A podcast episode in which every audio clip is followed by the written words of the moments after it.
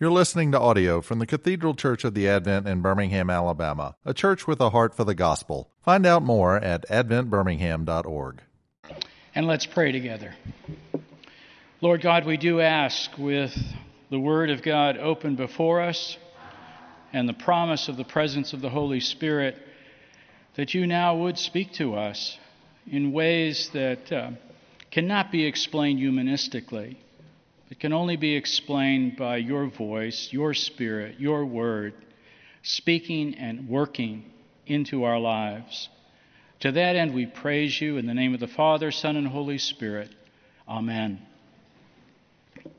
Paul has laid out a choice to the believers in Corinth. And the choice is between a cruciform Christianity and a cultural Christianity.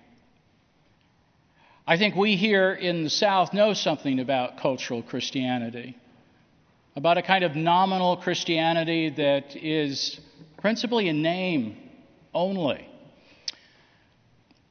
Paul saw the danger of these Corinthian believers adding Jesus onto their cultural profile, their own sense of self sufficiency, their own uh, success within their culture the sense of materialism and spiritism guiding them, but they have Jesus. And two different kind of uh, divisions growing up in the church between those who seriously took Christ in the gospel and those who were open and uh, enjoyed it, participated in it, but were not all that serious about it. So Paul poses a question to them, and he says, well, it's not really a question. He says, This is how you ought to regard us. And he outlines how you ought to see the pastors, the proclaimers, the missionaries, the apostles of the kingdom of God. He said, This is how you should see us. You should see us as slaves of Christ, as galley slaves, working below deck as well as you should see us as stewards of the mysteries of God, of the revelation of God. Servants, slaves, and stewards of the mysteries. And he uses the word mystery not because it's ethereal or vague or mysterious, it's because the source of this truth comes from God, not from Paul not from any intellectual uh, ramifications or genius or speculation or self discovery. It comes from God. Paul cannot lay claim to any kind of originality or innovation. It is that God has spoken, and Paul is submissive to that in the proclamation of the good news of Jesus Christ. And that's why he said, I resolved to know nothing while I was with you except Jesus Christ and Him crucified, and then proceeded to apply the cross in every issue addressed in the letter to Corinthians. There is a passage in the Gospels in Luke chapter 12 in which Jesus uses this language of a steward a steward in the household. And the responsibility of the faithful steward was to give the servants food at the right time. As simple as that. Feeding the staff. The faithless servant, which Jesus goes on to describe in Luke 12, is the one who withholds the food and instead beats up on the servants, the staff. In a way, that's exactly what Paul uses here, and I think is echoing the gospel account of the stewards of the faithful and faithless uh, servants, that Paul is actually identifying with the task of the steward to feed the people of God. I think it's refreshing to know, and Robert Capon picks up on this in his treatment of that parable, that after all the years the church has suffered under forceful preachers and winning orators, under compelling pulpiteers and clerical big mouths with egos to match, How nice to hear that Jesus expects preachers in their congregations to be nothing more than faithful household cooks. Not gourmet chefs, not banquet managers, not caterers to thousands, just gospel pot rattlers who can turn a decent, nourishing meal once a week. And not even a whole meal, perhaps, only the right food at the right time. The preacher has only to deliver food, not flash, gospel, not uplift. And the preacher's congregational family doesn't even have to like it. If it's good food at the right time, they can bellyache all they want as long as they get enough death and resurrection. Someday they may even realize they've been well fed. Paul was really clear on his responsibility. And, and don't you wish that everyone that was in the role of pastor, preacher, proclaimer of the gospel, missionary, servant of the cross would have this attitude I'm a slave to Christ, I'm a steward of the mysteries of God. Now, Matt did an interesting thing last week because at that point in the sermon, he made us all part of that responsibility of stewards of the mystery of the kingdom of God. And I believe in that strongly. That while your responsibility may not be to stand up here before uh, others and, and preach per se, it's still our responsibility to fulfill the trust of the gospel in every sphere of life, in every relationship and responsibility that we've received. So, whether as parent or friend, brother and sister in Christ, we're stewards of the mystery of God. That's our responsibility. Early on in, in my ministry in Bloomington, Indiana, a university oriented church, a couple blocks from IU, we had two services in the morning and probably about 300 people in each service, many students, hundreds of students on a particular Lord's Day, um, as well as hundreds of town people. Two services in the morning, and then a second service at night, different sermon, a different service. 46 weeks a year. That was my schedule. And a week that was filled with meeting people, especially students. Well, one night at a board meeting, a man by the name of Don Wagner, he's in heaven now, took me to task that I wasn't using my time wisely, that I was spending time with the wrong people, not the right people. Don was a unique character. He drove a yellow Cadillac with the license plate his on it, and his wife drove a yellow Cadillac with the license plate hers on it. Don was an authority figure. He was a building inspector in town. And he's the only building inspector that I've ever experienced who wore a badge and a gun to a board meeting at church. Well, what Don wanted for me that night was a log of every hour, seven days a week, 24 7, show how I was using my time. Three young kids already felt overworked, could not understand how I could press more work into a week. And I felt really humiliated. And no one else on the board spoke up and said, What Doug's doing is so obvious. He's got two unique sermons. Sunday's just all flat out work.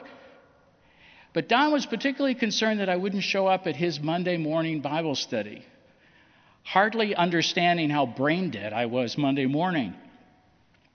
Well, I knew that anything I'd say would be defensive.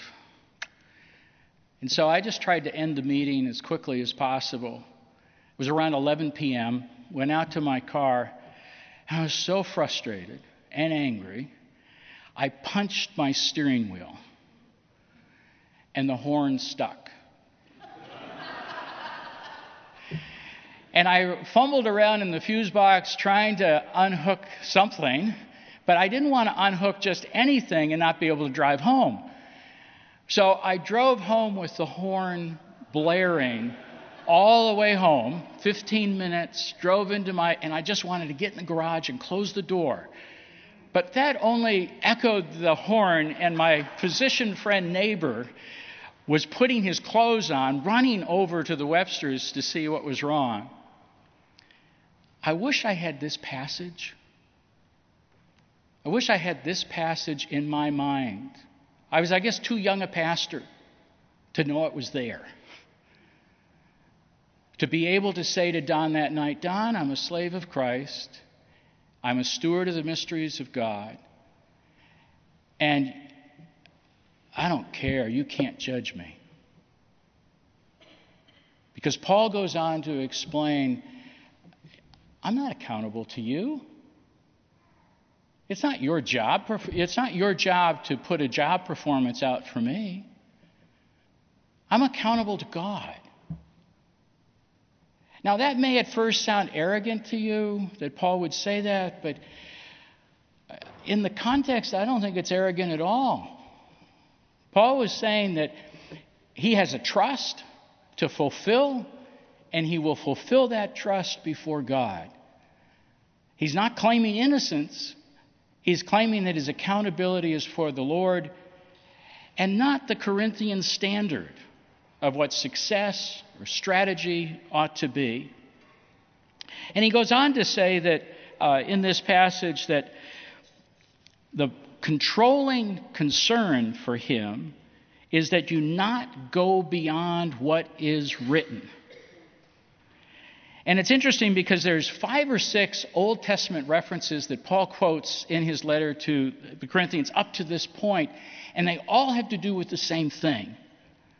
Don't trust in human self sufficiency, trust in God.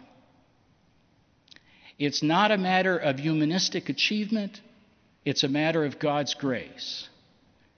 And each one of those passages, you know, don't boast about your intellect, don't boast about your wisdom, don't boast about your wealth, boast about the fact that you know me. And in each one of those instances, he's proving do not go beyond what is written. The Word of God is the governor, the Word of God is the limit. One day, a, group of Nordstrom executives, this is from a leadership book. I hope, maybe it's Apocrypha, but it works right here. A group of Nordstrom executives invited a group of J.C. Penney executives to lunch at the Nordstrom's headquarters. And they were sitting around having lunch together, and one of the J.C. Penney executives said, How is it that you're so successful? And the Nordstrom executive got up, walked to the adjacent room, brought back a huge volume of a book, opened it, and said, We just follow this. And it was the J.C. Penney original manual of how to run a store. Well, I don't think we'll ever, we can't, we will not improve on God's Word and the guidance to us on how to be the church, how to proclaim the gospel, how to live the Christian life. But then Paul turns really sarcastic. And it's hard. Uh, you know, I'm not, I have no intention of being sarcastic with you, okay? But Paul here is really communicating like a parent. It's that intense, it's that concern.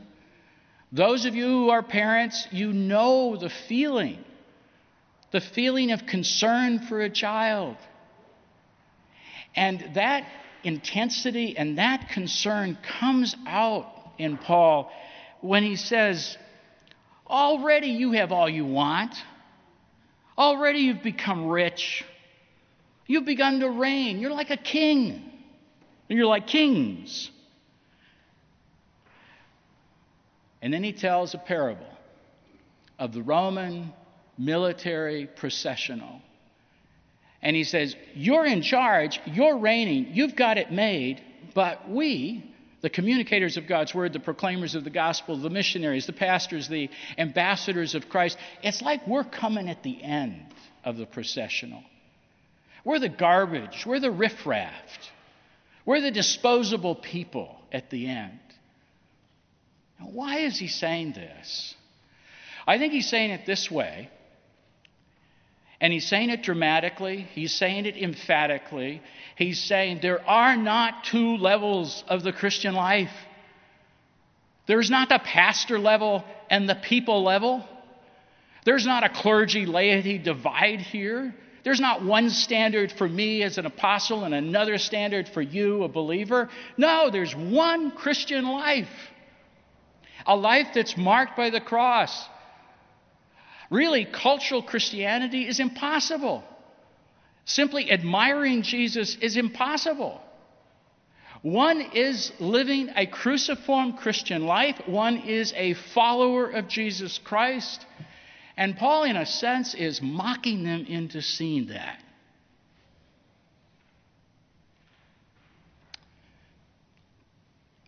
And in so doing, I think the Spirit speaks to us all. Mean, emphatically, Paul is saying, We're fools. You're wise. We're weak. You're strong. We are dishonored. You are honored. We're hungry and thirsty. We're in rags. We have been brutally treated. We're homeless. We work hard with our own hands. When we're cursed, we bless.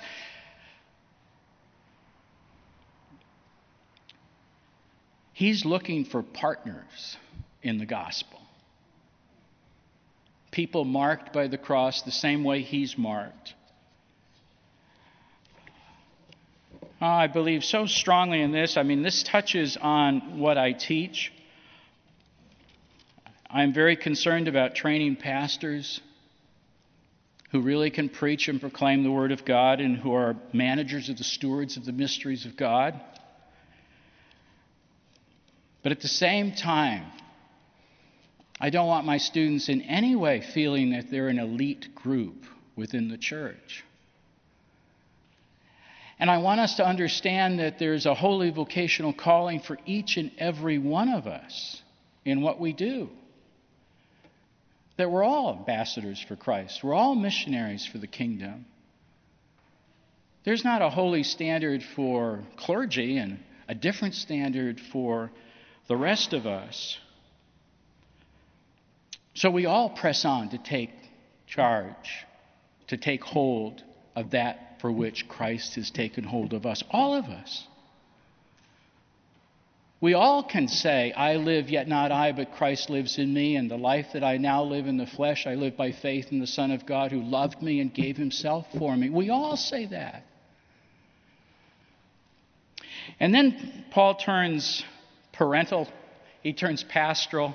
He's, he's done with the sarcasm, and then he says, I'm writing this not to shame you, but to warn you as my dear children. Even if you had 10,000 guardians, you could only have one father. So we have to understand this whole context in the light of his own intimate, intense feeling for these believers. He says, Some of you have become arrogant as if I were not coming to you, but I will come to you very soon, if the Lord is willing. And then I will find out how these arrogant people are talking. And then this line, I think, is so, and I'll close with this. For the kingdom of God is not a matter of talk, but of power. The kingdom of God is not a matter of talk, but of power. I felt I had a more balanced life when I was a pastor and had three little kids running around and was my days were filled with sort of the tension between people and my work. So I hear this line really seriously. I don't want talking head Christianity. I don't want to be all talk, all books, all writing. I don't want it just a matter of talk, but of power. In talking to uh, a brother uh, this morning, Shannon Ritchie, In October, it became obvious that his uh, sister, diagnosed with terminal cancer, needed a place to come and survive for her last few months. She came from the Atlanta area and they opened their home to an intense involvement October, November, December, January, February, and she died this past week. But Shannon and Sharon Ritchie devoted themselves to Shannon's sister. And in talking with Shannon this morning, he said, You know, when this first started coming down, I really was complaining to myself about the burden of it all and how this was changing our life. And he said, I had a conversation with myself. And I came to the realization the Lord wanted us to do this. And the Lord wanted us to care for Debbie. And he said, then the complaining stopped. The kingdom of God is not a matter of talk, but of power. A conversation with Frank Thielman this past week. Frank is a colleague, a highly respected New Testament scholar at Beeson. And his grandson, Isaiah, has been diagnosed with a, a very difficult form of cancer, the tumor growing on the neck near the spine. Uh, Isaiah is five months, six months, undergoing really intense chemotherapy and radiation. And we're talking about it, and uh, Frank is expressing how his son Jonathan and his wife Emily are both really resting and trusting in the Lord. And then he said to me, he said, It's good for us who spend so much time talking and preaching and teaching the Word of God for our faith to be tested. And I left that office thinking, wow, what a testimony of, of looking at this, uh, the reality of it all, and understanding that it's good. The kingdom of God is not a matter of talk, but of power. We, sisters and brothers in Christ, are slaves of Christ, stewards of the mystery of God, accountable in eternity and now to our Lord and Savior Jesus Christ. And we desire not to be talking head Christians, but Christians who understand something of the power of the gospel of grace, transforming lives because of what Jesus Christ has done for us and what we now celebrate. In the name of the Father, Son, and Holy Spirit, Amen. You've been listening to audio from the Cathedral Church of the Advent. If you live in Birmingham or find yourself visiting, we hope you will join us at one of our Sunday services. Find out more at adventbirmingham.org.